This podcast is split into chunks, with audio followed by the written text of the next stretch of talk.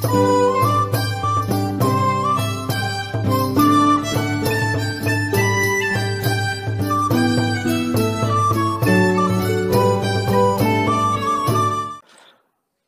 seara, dragi prieteni! Suntem la un nou episod al podcastului nostru. O avem invitată astăzi pe uh, Sabina Fati, jurnalist Deutsche Welle și uh, în trecut director uh, Europa Liberă. Uh, bună seara, mulțumesc mult că ați acceptat invitația.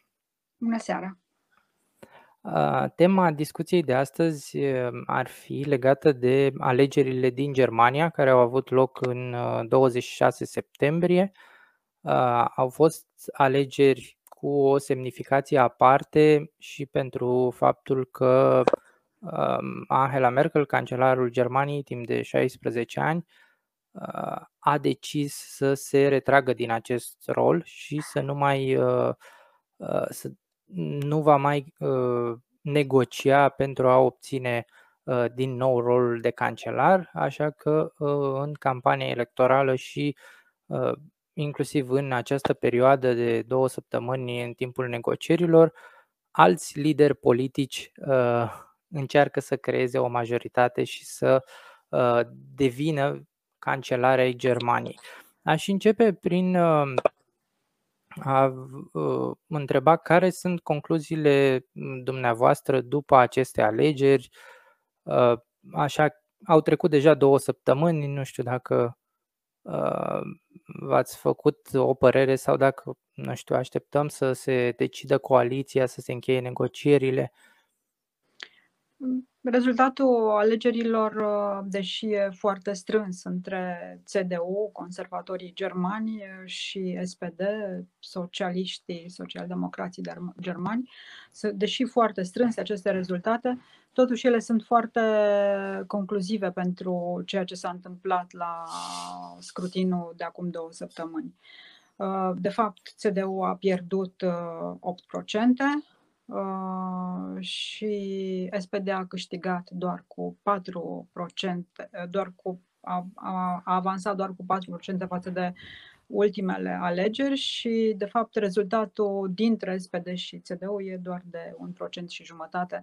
Practic, sunt foarte strânse, dar pentru că această coali- marea coaliție, cum s-a numit, CDU-SPD și care a guvernat în ultimii ani, a fost condusă de CDU prin Angela Merkel și prin portofolii importante pe care le-au deținut creștini democrații. Din acest motiv, toată lumea se așteaptă ca SPD să facă următoarea coaliție. De altfel, în ultimele sondaje care s-au făcut recent, din aceste sondaje rezultă că peste 80% din populația Germaniei ar vrea să vadă o coaliție de tip semafor, cum o numește presa germană, după culorile uh, pe care le-ar forma viitoarea coaliție condusă de socialdemocrați și ar fi roșu SPD, galben liberalii, de fapt sunt liberal conservatori și verde verzi, uh, în vreme ce doar uh, sub 20% din populația Germaniei ar mai vrea o coaliție în frunte cu CDU, așa numita coaliție Jamaica, negru de la CDU, galben de la uh, liberali și verde de la uh, verzi. Verzii au fost, de fapt, uh, revelația acestor alegeri.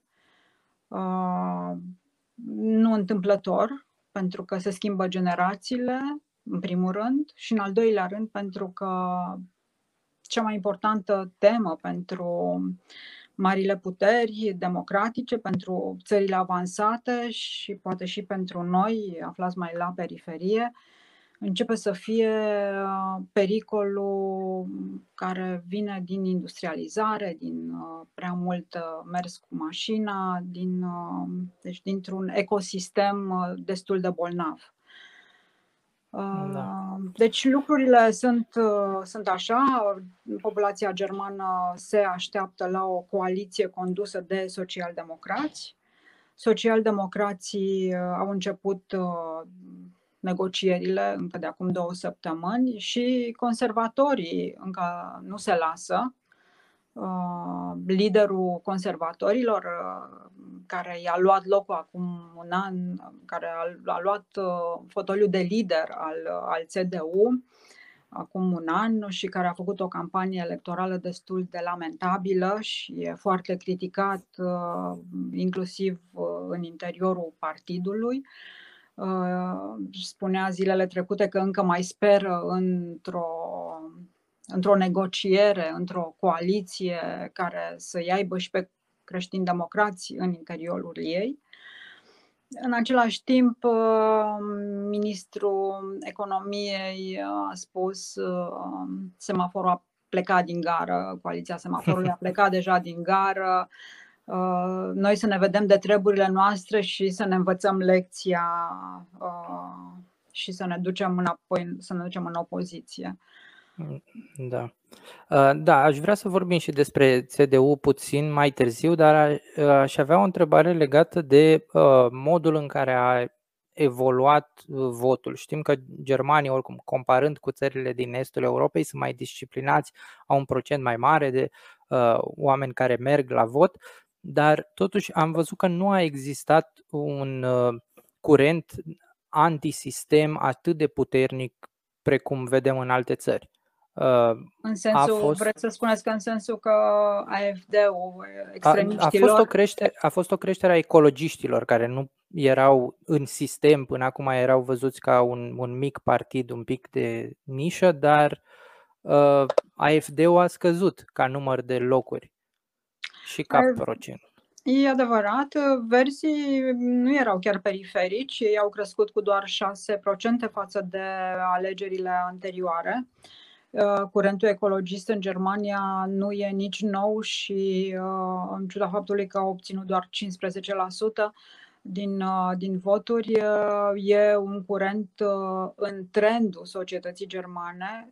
Aș spune chiar că e un curent care a ajuns în cultura germană și spuneam că e normal să vină aceste două partide din spate, liberal-conservatorii și verzii, pentru că se schimbă generațiile. Dacă până acum uh, SPD și CDU au uh, fost în centrul societății germane, fiind votați mai ales de uh, așa numita generație baby booms, generația de după al doilea război mondial, Acum uh, urmează să voteze și am văzut că la aceste alegeri uh, verzi și uh, liberali au fost votați mai ales de generația Millennium și chiar generația Z.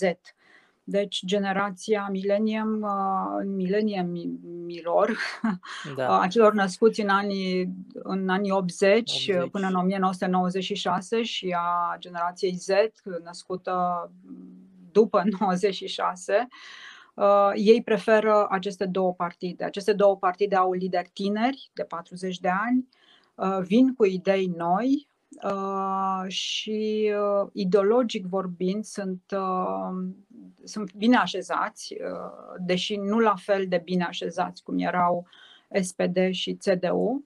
Dar trebuie să spunem că odată cu Angela Merkel, de fapt, aceste ideologiile celor două partide cumva au început să se suprapună. Angela Merkel a făcut o politică mai degrabă social-democrată decât uh, conservatoare și știm marele scandal uh, legat de generozitatea ei de a primi uh, refugiați după ce a început războiul din Siria și efectele mm, acestei generozități pe care mulți au considerat-o cam exces- excesivă la, la momentul acela și după. Uh, dar și alte măsuri sociale pe care Angela Merkel le-a susținut. Angela Merkel vine din uh, partea estică a Germaniei, a fost crescută de uh, unul din părinții uh, creștini democrației germane moderne, de, de Köln. Și uh, uh, deși a fost pupila lui, atunci când a venit la putere, a aplicat foarte multe uh, politici uh, care mergeau mai degrabă, mergeau mai degrabă mult spre, mai centriste spre decât uh, Helmut Kohl. Um, dacă tot ați menționat, putem să rămânem cumva la uh, moștenirea sau legacy-ul Angelei Merkel, care uh, oarecum a fost văzută de întreaga Europa ca un lider, poate cel mai uh, important, cel mai puternic lider al uh, Uniunii Europene și în general al continentului european în, uh, în acești 16 ani. Um, se schimbă ceva odată cu un nou cancelar în cazul în care va fi Olaf Scholz um, sau vom vedea în continuare uh, cel mai puternic lider al Europei, uh, cancelarul Germaniei? Eu cred că um, liderul contează mai puțin. Contează faptul că cancelarul Germaniei, cancelara Germaniei, ei reprezintă uh, țara cea mai puternică din Europa, țara cu motorul economic cel mai puternic, țara cea mai echilibrată, țara unde veniturile oamenilor sunt uh, cele mai mari și discrepanțele dintre cei mai bogați și cei mai săraci sunt uh, cele mai reduse. Uh, e țara care reprezintă deocamdată o democrație modernă care merge pe șine fără să deraieze.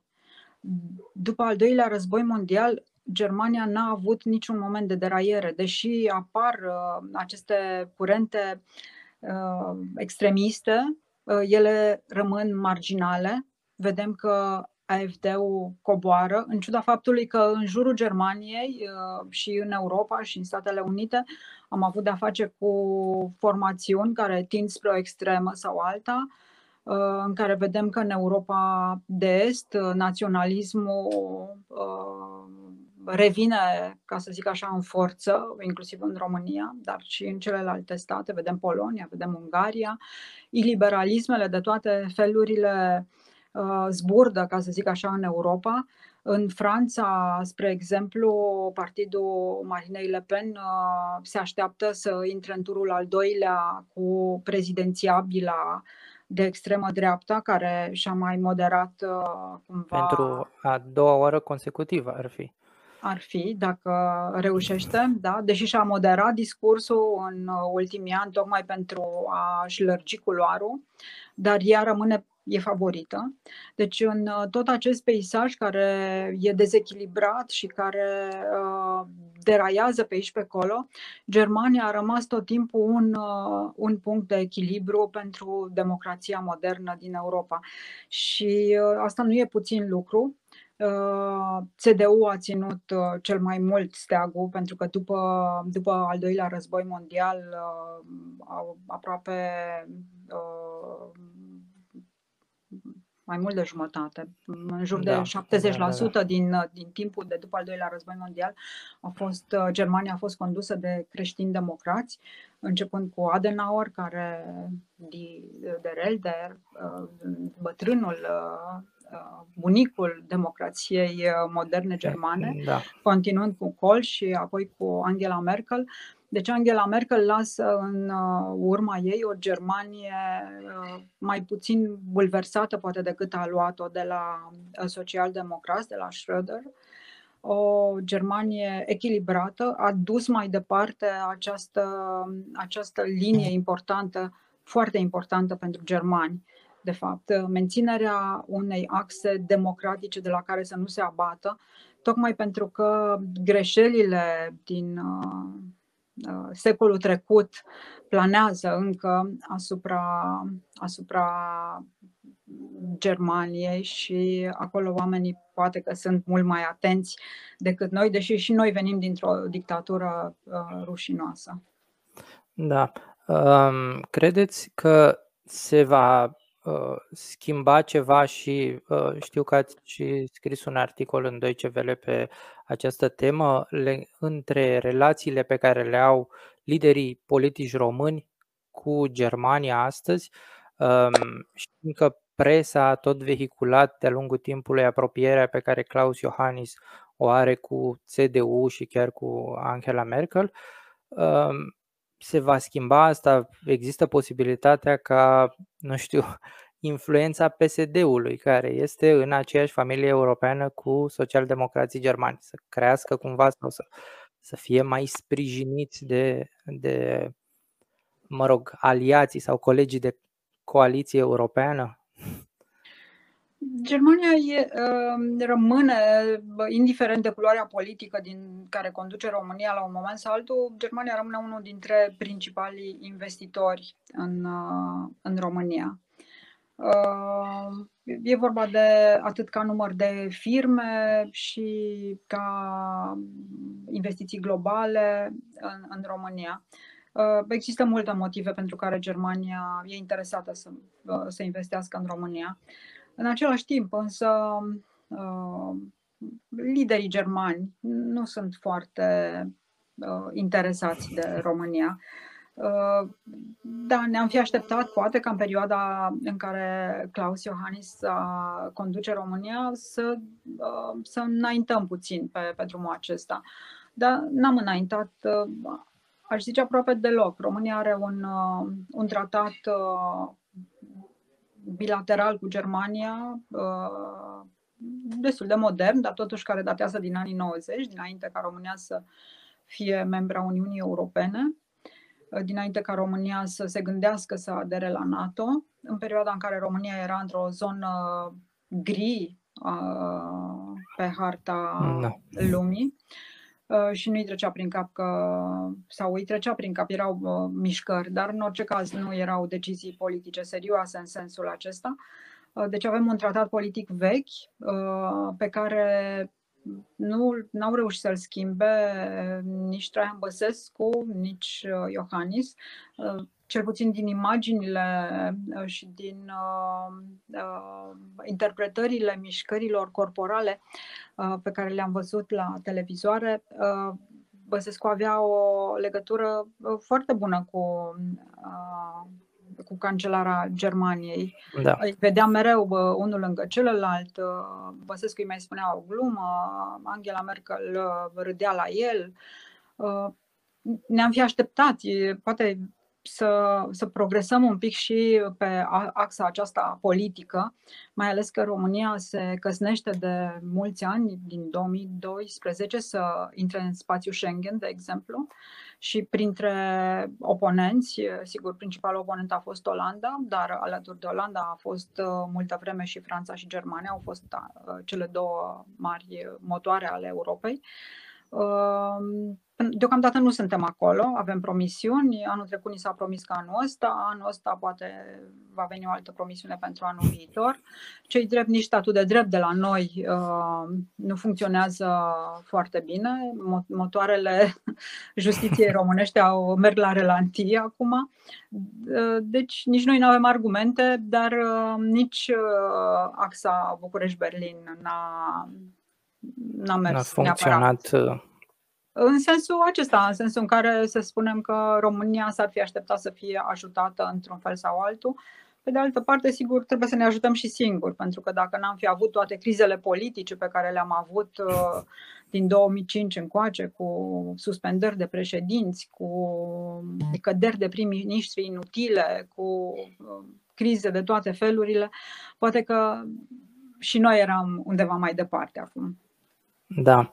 Um, și pentru că ați menționat de uh, cele două mari putere ale Uniunii Europene, Germania și Franța, se va schimba cumva relația dintre ele sau vor rămâne, va rămâne acest, nu știu, binom uh, uh, la conducere? Știm că președintele Macron e, mă rog, aliat al uh, sau din aceeași familie europeană cu liberalii de la Uh, FDP, dar uh, a avut o relație destul de bună și cu cancelarul Merkel.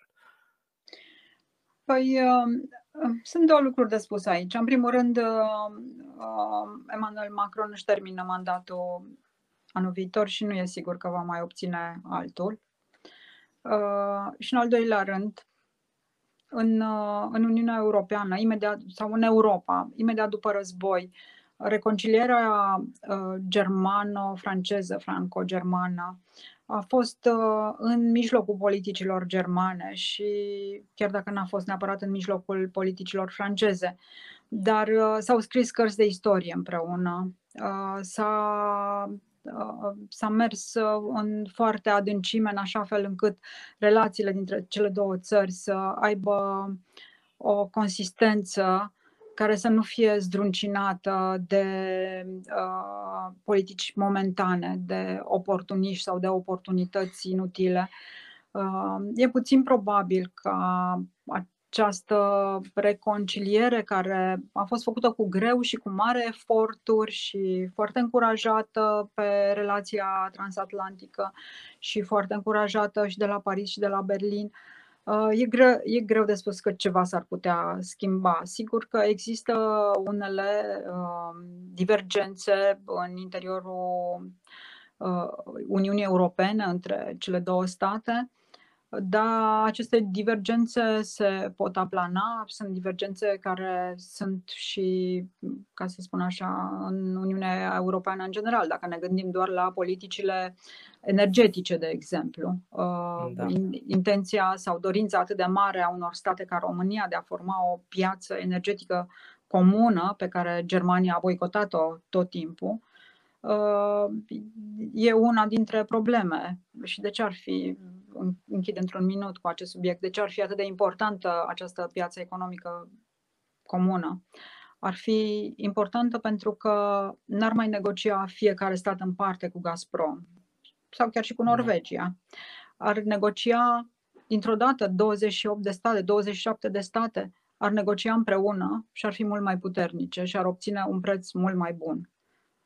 Dar sigur că da. Germania deocamdată are uh, prețuri preferențiale, are o relație preferențială cu Rusia și are o relație istorică, să spunem așa. Da, E și o viziune foarte diferită asupra energiei, mai ales în, asupra energiei nucleare între Franța și Germania și da, a făcut parte din politicile Angelei Merkel, renunțarea la energia nucleară, închiderea centralelor nucleare din Germania a făcut parte din această politică. Uh, într-un fel, pe bună dreptate, se încearcă mergerea pe energie verde, deși am văzut că și multe mine au început să funcționeze din nou. Uh, nici, nici energia nucleară nu e o energie da. neapărat curată, pentru că rezidurile avem o problemă încă cu da, aceste da, da, reziduri. Da. da. Da, vă mulțumesc uh, foarte mult pentru participare. Astea au fost întrebările pe care le-am avut. Cred că în momentul în care suntem în mijlocul negocierilor, nu prea putem să, să mergem mult mai departe cu discuția. Mai sunt multe lucruri de, de stabilit între partidele care au avut succes la alegeri până Sigur. când vom vedea. Da, o certitudine există. Germanii nu mai vor cd la putere. Da, am înțeles. Uh, vă mulțumesc foarte mult. Și eu, la revedere. La revedere, o seară bună.